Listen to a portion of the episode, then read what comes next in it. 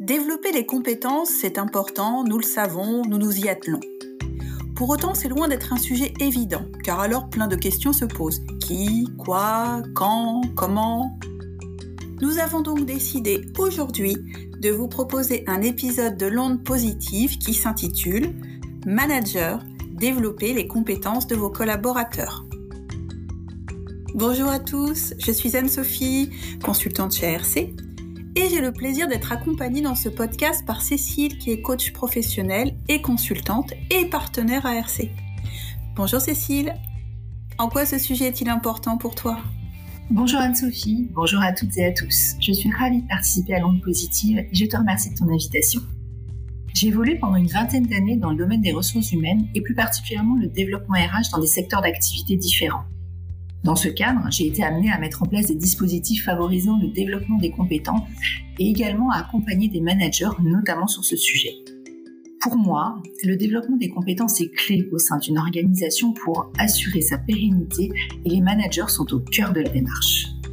Merci Cécile. Je te propose et je vous propose à toutes et tous de répondre dans cet épisode à trois questions. Quels sont les enjeux d'une démarche de développement des compétences par les managers? Quel est notre constat?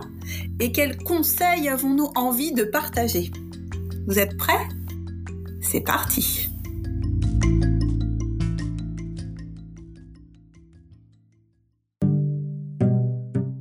Alors, pour répondre à cette première question des enjeux d'une démarche de développement des compétences des managers, je dirais qu'ils sont nombreux.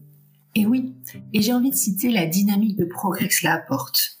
L'agilité de l'entreprise pour une meilleure adaptation aux évolutions et aux enjeux de son marché, mais aussi l'employabilité, l'épanouissement professionnel ou encore l'attraction et la rétention des collaborateurs. Aujourd'hui, on constate que l'environnement économique se transforme en permanence. Du coup, bah, les métiers évoluent, les compétences attendues aussi. Une telle démarche impacte directement les managers. Leurs actions en proximité contribuent largement à la performance de l'équipe et à l'évolution de ses membres. En effet, développer les compétences de ses collaborateurs permet au manager d'atteindre les objectifs de résultats qui lui sont fixés. Il est donc aussi le premier bénéficiaire de cette démarche. Nous pouvons dire que son expérience du terrain lui permet de connaître les spécificités du travail et les compétences nécessaires pour le réussir. J'ajouterais qu'en tant qu'animateur d'équipe, il est amené à déployer la stratégie de l'entreprise et apporter régulièrement des messages pour mobiliser son équipe vers l'objectif fixé. Le pendant est d'accompagner son équipe vers le succès, notamment en identifiant les besoins de en compétences et en mettant en place les actions nécessaires. Le fait de s'inscrire dans cette démarche l'aide également à prendre du recul sur ses propres pratiques et à développer ses propres compétences. Bien sûr, c'est en faisant grandir les autres que l'on grandit soi-même.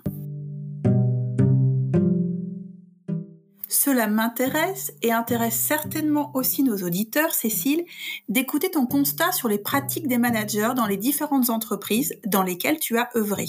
J'ai pu observer que la plupart des managers se soucient du développement des compétences de l'équipe et reconnaissent que c'est là qu'ils exercent tout leur rôle de manager. Ils ont conscience que cela permet à leurs collaborateurs de mener leur mission de manière performante. Mais parfois, il n'est pas évident de définir ce qu'est une compétence, en évaluer le niveau de maîtrise et que cela soit fait de façon harmonisée au sein d'une entreprise. D'ailleurs, certaines renoncent même à évaluer les compétences car trop compliquées.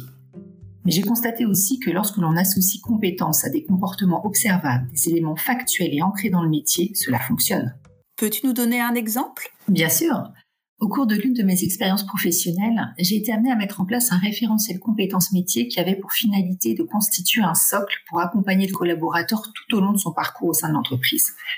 Ce référentiel a été utile bah, pour le recrutement, les entretiens professionnels, la formation, la mobilité interne. Et les managers interviennent à chacune de ces étapes. Il a donc été évident de les impliquer dans la construction de ce référentiel et de définir avec eux les compétences par poste et de clarifier leur contenu, y compris rédactionnel. Quels impacts as-tu pu constater dans la mise en place de ce référentiel? Le point fort a été l'implication des managers dans cet exercice, ce qui a permis d'être au plus proche des besoins des métiers. Ce référentiel a aussi créé un langage commun et ainsi permis d'harmoniser les pratiques. Je te rejoins dans l'importance de ce type de démarche. Nous l'avons constaté également en accompagnant certaines entreprises dans la définition et la mise en place de référentiels de compétences. Cela ne peut faire que bouger les choses et positivement.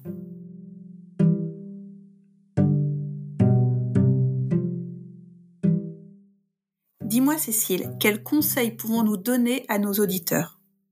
Tout d'abord, il s'agit d'être parfaitement clair sur la contribution attendue des managers dans cette démarche. Et bien sûr, de les sensibiliser, de les former, de les outiller. Mais avant tout, une telle démarche est efficace et pertinente si elle s'inscrit dans un projet d'entreprise et implique l'ensemble des acteurs, l'équipe RH, la direction, les managers et les collaborateurs aussi qui sont de plus en plus acteurs de leur parcours professionnel. Chacun a ensuite un rôle à jouer dans son déploiement. Donner du sens à la démarche est essentiel, tout comme embarquer les managers dès la conception de la stratégie de développement des compétences. Enfin, une approche réaliste, pragmatique, compréhensible de tous et surtout adaptée à l'entreprise et ses métiers permettra aux managers de mieux se l'approprier pour la faire vivre au quotidien. Je suis pleinement d'accord et c'est une vraie clé de réussite de ces démarches. De mon côté, j'ai envie d'insister sur la notion de timing, c'est-à-dire qu'une démarche développement des compétences et l'acquisition des compétences s'inscrivent dans le temps. Aucun changement significatif et durable des comportements ne se décrète lors d'une période limitée, encore moins courte. Au contraire, elle s'inscrit dans le temps et s'obtient progressivement. Effectivement, Anne-Sophie. Et j'ajouterais que cette démarche implique la coopération de tous, l'accompagnement des managers par leurs propres managers et aussi le conseil des équipes ressources humaines. Et oui, ce sont des prérequis indispensables. Une fois tout cela établi, quel conseil donnerais-tu aux managers précisément? De donner du sens à leurs demandes et à leurs actions, d'élaborer des objectifs clairs et les suivre, de faire des feedbacks réguliers à leurs collaborateurs, de mener les entretiens de développement avec soin et attention, de confier des missions, de tutorat par exemple, ou des projets à leurs collaborateurs en fonction des compétences à développer, de favoriser le partage d'expériences et d'expertise au sein de l'équipe, enfin de former régulièrement ses collaborateurs par diverses modalités, de privilégier la transmission de savoir-faire sur le poste de travail, de proposer régulièrement des formations courtes et impactantes. Et s'il y avait une action forte à mener par les managers, ce serait laquelle? D'être à l'écoute et attentif à ses collaborateurs. J'aimerais vous proposer pour terminer cette citation qui n'est pas de moi. Accompagner quelqu'un ne consiste pas à le porter sur ses épaules, mais à lui apprendre à se servir de ses ailes. Et voilà, nous arrivons au terme de ce nouvel épisode. Nous espérons vous avoir inspiré pour développer les compétences des collaborateurs et embarquer les managers dans cette belle démarche. Merci pour votre attention. Cécile, je te remercie particulièrement pour ce temps de partage et d'échange. Nous vous invitons à nous suivre sur les plateformes de podcast. Apple Podcasts, Google Podcasts, Spotify et les autres. Vous pouvez y retrouver tous les précédents épisodes de l'onde positive. Si vous avez des questions à propos de cet épisode, vous pouvez nous écrire à mail at alainrenault.com ou directement en message privé via les réseaux sociaux. Prenez soin de vous et à très vite. Au revoir. Au revoir et à très bientôt.